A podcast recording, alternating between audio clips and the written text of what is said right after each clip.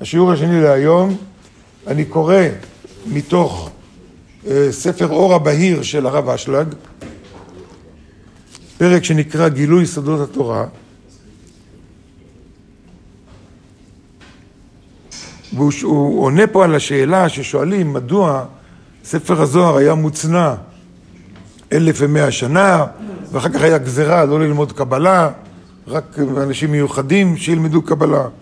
ועד היום רווח בציבור שאסור אסור ללמוד קבלה. אוקיי? עיקר השמירה על הקבלה מלגלות את הסוד הוא הפחד פן השומעים, אלה ששומעים או לומדים, יסתפקו באותו מובן, ילמדו, יבינו, שיוכלו לעבוד את, הש, את השם יתברך בלי להגיע אל המטרה.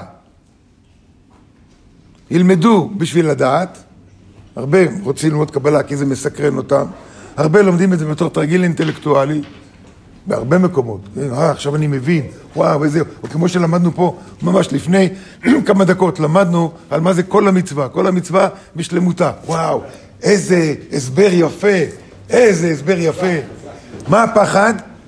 שנסתפק בהסבר הזה, נגיד, וואו, איזה יופי, בהתלהבות, אבל אני לא איישם את זה, אני לא אכניס כוונות עכשיו, אני אמשיך לעשות כמו קודם. הפחד יסתפקו באותו מובן, שיעבדו את השם יתברך בלי להגיע אל המטרה הנדרשת מכל אדם. מהי המטרה? הוא כותב פה דבקות. הוא כותב פה דבקות בבורא.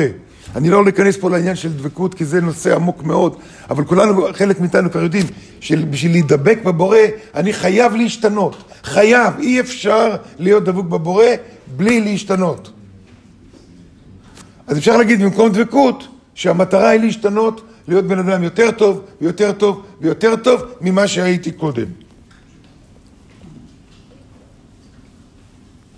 ואני מדלג פה קצת על מה שהוא כותב.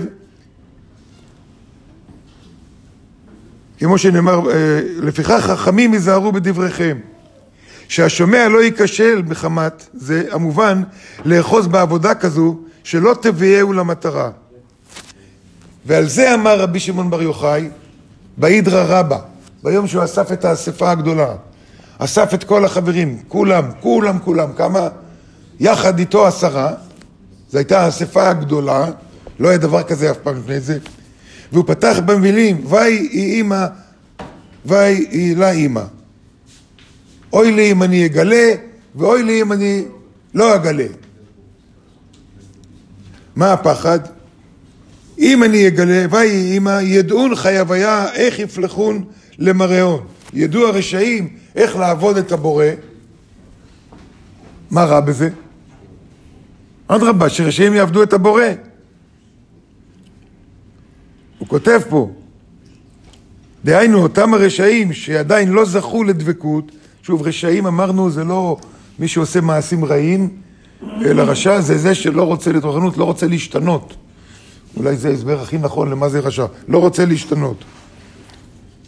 בכל מקרה, לא זכו לדבקות האמיתי, ידעו מחמת זה איזה דרך לעובדו יתברך, בלי להגיע למטרה. בלי להשתנות. מה שקורה כמעט לרוב האנשים, אלה שכן עושים עבודה רוחנית או דתית כלשהו, מקיימים מצוות, והרוב, לא אגיד כולם, אבל הרוב הגדול לא משתנה כי לא רואים בזה חשוב, כי זה לא כתוב, לא כתוב שאתה חייב להשתנות, למרות שזה הרעיון. אותם הרשעים שלא זכו לדבקות, ידעו מחמת זה איזה דרך לעובדו יתברך בלי להגיע למטרה. והוא לוקח דוגמה, פסוק מבראשית, כשאדם הראשון חטא, הבורא אמר צריך לגרש אותו משם, ואני מצטט מבראשית, הרב אשלג מצטט מבראשית, על דרך הכתוב, פן נשלח ידו ואכל מעץ החיים וחי לעולם. אחרי החטא שלו, זרקו אותו משם, כי הוא אכל מעץ הדעת טוב ורע. אמרו, מהר, לפני שהוא יאכל מעץ החיים. מה הבעיה שהוא יאכל מעץ החיים? מה הבעיה? שיאכל מעץ החיים, שיהיה לו לבריאות. שיחיה. אבל אם הוא יאכל מעץ החיים, לא יהיה לו. זאת אומרת, הוא יחיה לעד, הוא יחיה לנצח, לא יהיה לו מוטיבציה, לא יהיה לו ממה לפחד בכלל. אז למה שאני אשתנה? למה שאני אשתנה אם הכל בסדר, אם אני חי? לכן, ויישאר בחטאו בלי לתקן את אשר קלקל. אותו דבר, שבן אדם מבין קבלה, והוא לא, ולא עובד על עצמו להשתנות, אז יכול ככה לחיות לעולם, יכול להתחבר לאור, ולמעשה להמשיך את החיים. לכן אמרו לא ללמוד קבלה. אז עכשיו צריך לשאול, מדוע רבי אברהם אזולאי היה הראשון שהתיר ללמוד קבלה, ולא רק התיר, אמר מן המובחר. זה חשוב, הגיע הזמן, בטלה הגזרה. למה בטלה הגזרה? אם הייתה גזרה, למה היא בטלה?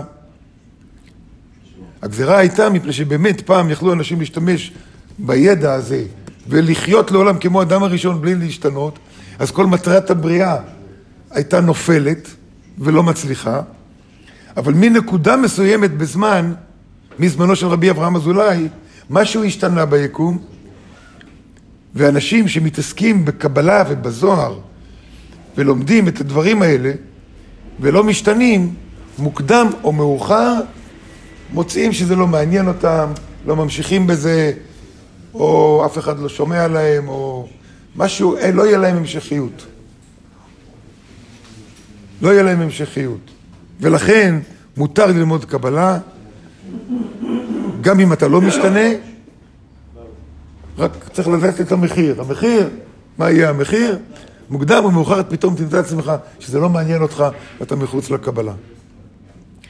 אז, אז זה, העניין, זה העניין. אני אומר את כל הדברים האלה, אנחנו עכשיו לפני ל"ג בעומר, כדי לחזק בתוכנו את העניין של התורה ולמצוות, זה לא דת, אלא יש להם מטרה לעזור לנו להשתנות ולהיות בן אדם יותר טוב ויותר טוב. ואם כל אחד ואחד בעולם באמת יקיים אפילו חלק קטן מהתורה, אבל יקיים את זה בשביל להשתנות, העולם יהיה אחרת והמשיח כבר יצלצל מרחוק ויגיד, חבר'ה, אני בא, אני מגיע. בעזרת השם בימינו, אמן.